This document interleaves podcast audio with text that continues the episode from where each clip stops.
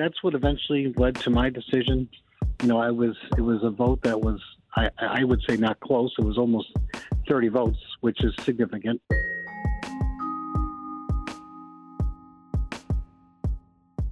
Hi there, it's WAMC News Director Ian Pickus. And on this episode of the WAMC News Podcast, we check in with New York State Assemblyman John McDonald about the special session and the 2023 term. After two special sessions in 2022, New York State lawmakers are coming back to Albany for the full new term starting January 4th. Democrats will retain their majorities in the state Senate and Assembly, and Democratic Governor Kathy Hochul is back for a full term after a narrow win in November's election.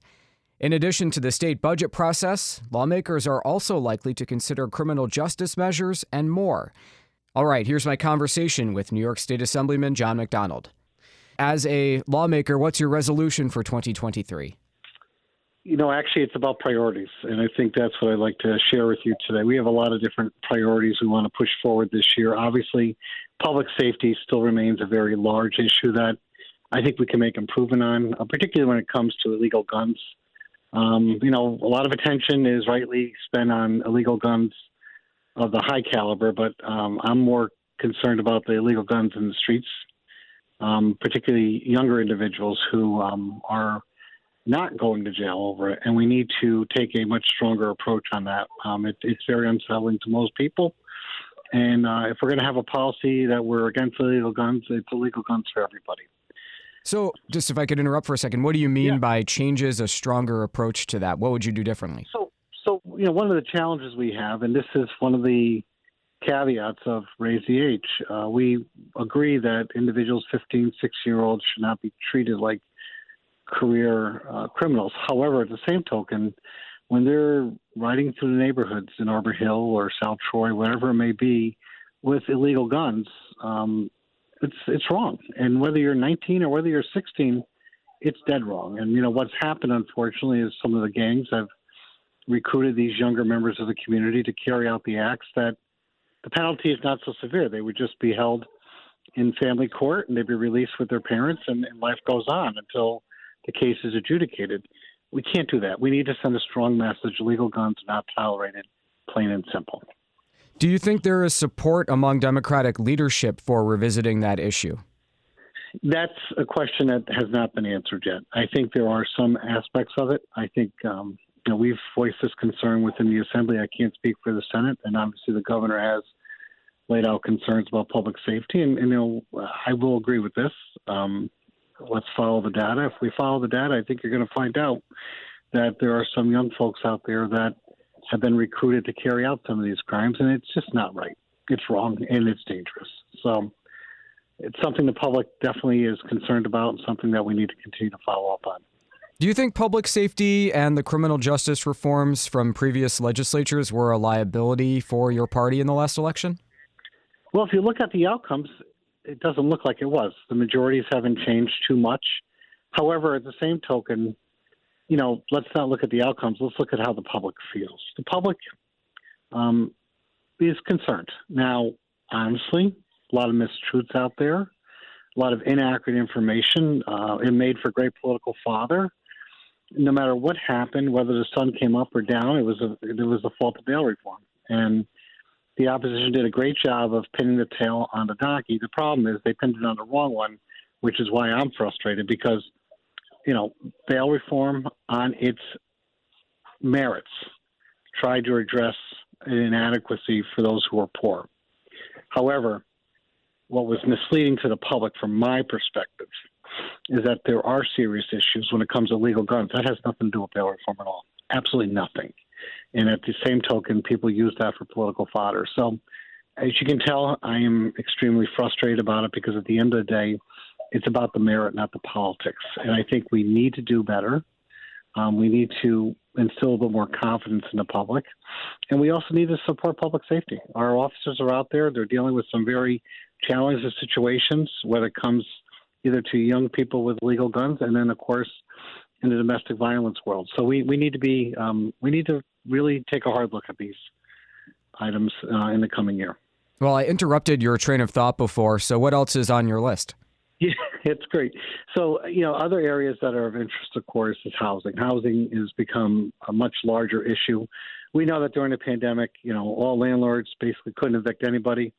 Um, we knew there was going to be an outcome. As much as we pretty much pushed $3 billion of federal funds out the door to help landlords and tenants get caught up, uh, the truth of the matter is the demand is great, the supply is little. We need to build and invest more in workforce housing. Uh, many individuals are having 30, 40, 50% of their household incomes tied up by their rent, and that's just not it's not sustainable. And it's a place where I think, as much as the financial clouds down the down the years to follow look a little little concerning, uh, the governor has appropriately been putting money aside in reserves uh, to build up for the rainy day, but we still have a fair amount of, of funds that we can use one time to help jumpstart some more workforce housing perspectives. Another area that I'm very concerned about is our whole healthcare ecosystem. You know, you talk to the folks at Albany Med or St. Peter's here in the capital region. Uh, the demand for nurses is significantly high. These traveling nurse organizations have pushed up the rate uh, for for these hospitals, which has put them into the deficits of tens to 20 to 40 or 50 million dollars.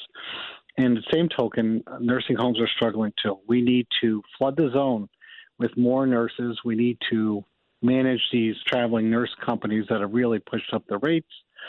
And the other aspect is we need to also have an open mind in regards to how patients are getting to the hospital. You know, as a former mayor, there are many individuals who would call EMS 911 for a lot of different things, most of which were not healthcare critical. There were items that, quite frankly, in some circumstances, were born out of loneliness.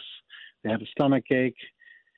My my concern is that we are not using the state's resources properly in regards to transporting a lot of individuals to the hospital they don't need to. Let's expand telemedicine. Let's let's have that patient talk directly face to face via a monitor to a, a, a, physician or a nurse practitioner or a PA. Um, they may be able to really help give them a better assessment of what's going on without requiring that transport. And that transport costs money. Those ambulance companies are paid for that. We still need to recognize the service they have when they go there. But on the other hand, if they're not transporting them to the hospital, that's a good thing because let's face it, in this day and age, you go to the hospital in the emergency room. If you're in an ambulance, it may be three or four hours before you get out of that ambulance. It's so backed up. So that whole ecosystem is really struggling from the nursing home to the hospital to the ER out to the community. It's impacting ambulance response time and it's impacting our residents. So we need to maybe target our resources properly, but also look at the processes. Um, does everybody really need to go to the emergency room? Not in a day when we really should be supporting primary care. Well, a couple of those items that you just mentioned, including housing and healthcare, have been previewed by Governor Hochul as things she'll focus on in her State of the State and uh, her budget plan. Um, but you also alluded to the sort of uncertain um, fiscal picture in New York State. Do you think that the budget, uh, which you know last year was a record-setting number, do you think there will be enough money to go around for these priorities in what's uh, you know an increasingly uncertain time uh, for state finances?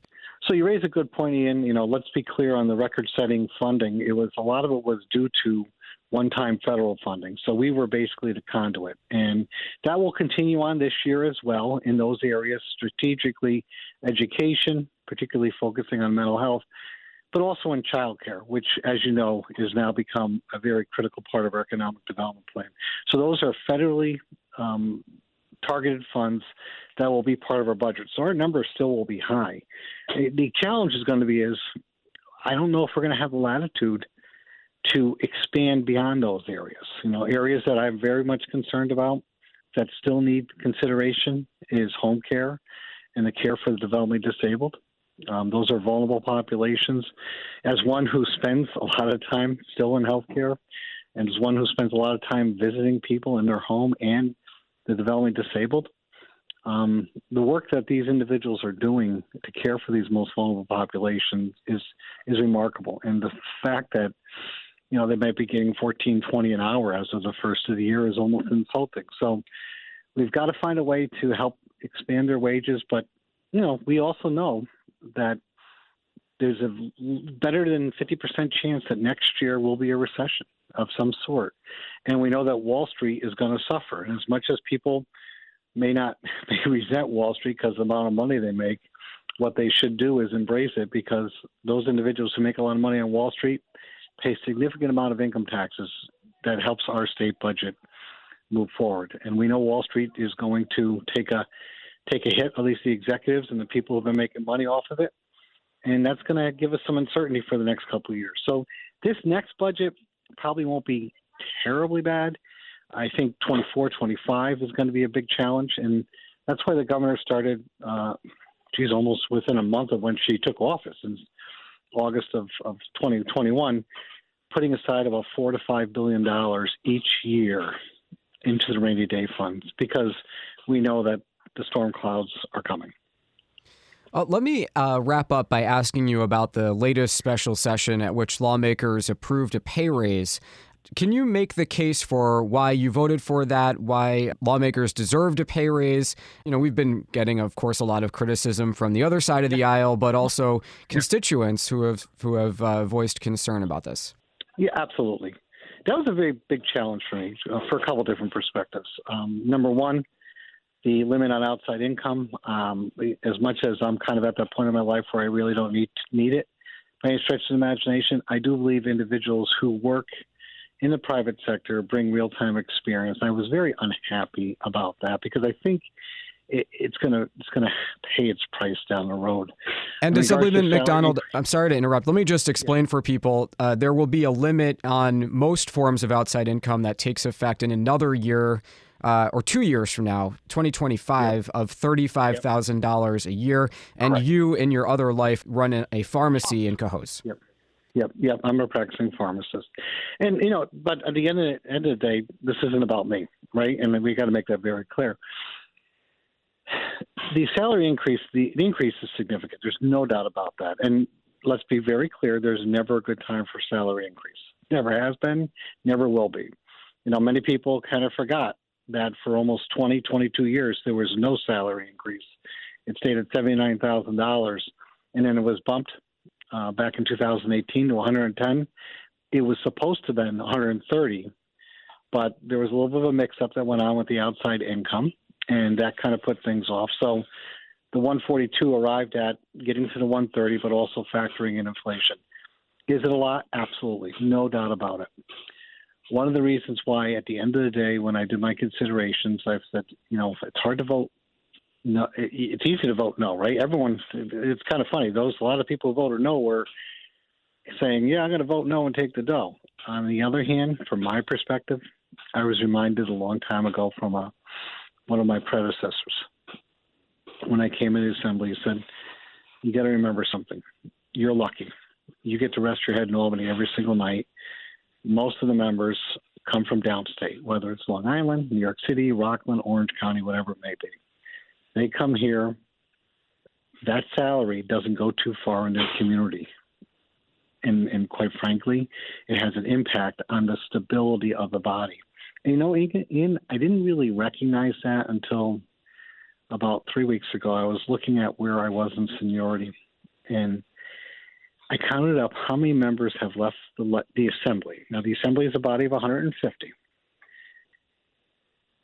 Over 130 members have left the assembly in the 10 years I've been there. That's a significant number because what's happened and what I've seen happen in my 10 years in the legislature is that individuals would come, particularly from the city, just to make a name for themselves and they'd stay for two or three years and then go and get elected to the city council, which pays a lot more. It's like $150,000 a year plus many other benefits, and you get to stay home.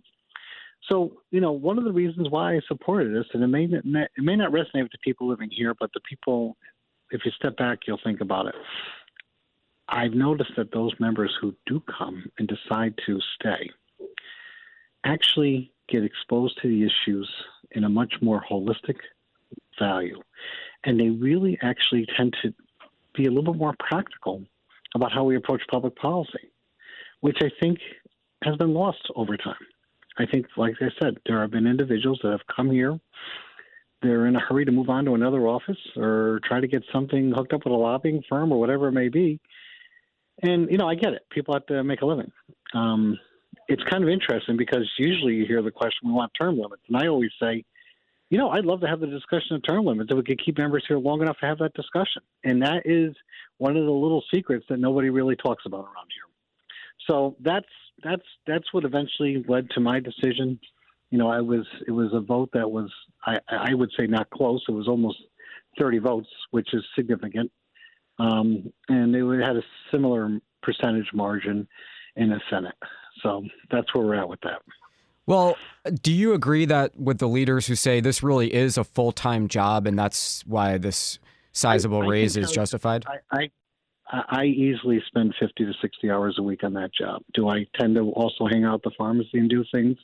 I'm lucky. I can freelance and I can work whenever I want in the pharmacy. I don't need to be locked into a certain schedule. Yes, I do agree with the leaders. It has become a full time job. And you know what? It is a privilege. I've never ever taken it for granted by any stretch of imagination. But once again, you know, being a Capital Region member who's lucky enough that he can be at his workplace at the Capitol in eight minutes and back home in his hometown of Cohoes, where his pharmacy is, in eight minutes, I'm very lucky and an exception. Most people are not able to continue outside employment. I think last count, um, there was maybe 12 members between both houses that had some kind of outside income. Um, and when you look at $110,000 in the city of New York, that doesn't go far. It really doesn't. Uh, cost of living is quite expensive. I have a daughter who lives down there, and I see how she struggles. And you know, at the end of the day, we're it, it, it becomes challenging. And like I said, I, my hope was that this will limit this outside churn. I'm not hoping that people become lifers by any stretch of imagination and stay 30 or 40 years either. But in like anything else in life, the longer people are in a positions, the more they get to look at the issues on a 360 degree view, and hopefully that will lead to greater public policy. Well, what will you do in two, three years from now? Uh, would you rather be a, f- a full time pharmacist or a full time lawmaker? You know, I actually enjoy doing what I'm doing right now, which gets me about 70 to 80 hours worth of work a week. So I, I'm I'm fine. And this is, as I said in the beginning, you know, this isn't about me. It's not voting about my rebellion against the outside income. It's looking at the body as a whole. So I'll still maintain my license. I'll still practice pharmacy as much um, as it is. But you know, I'm, I'm moving on in years too. You know, I'm just touched into the 60s. So at some point, you got to cut it back a little bit. But from my perspective, um, more of my time for the last for the 10 years I've been here in the assembly has been focused primarily on the legislative work. Uh, the pharmacy, I'm, I'm in a unique situation where I can come and go. New York State Assemblyman John McDonald of the 108th District, a Democrat. Uh, thank you, as always, for taking all of the time to speak with us, and Happy New Year. Same to you, Ian. We'll see you around. All right, that does it for this episode of the WAMC News Podcast. Thanks so much for listening. Until next time, I'm Ian Pickus.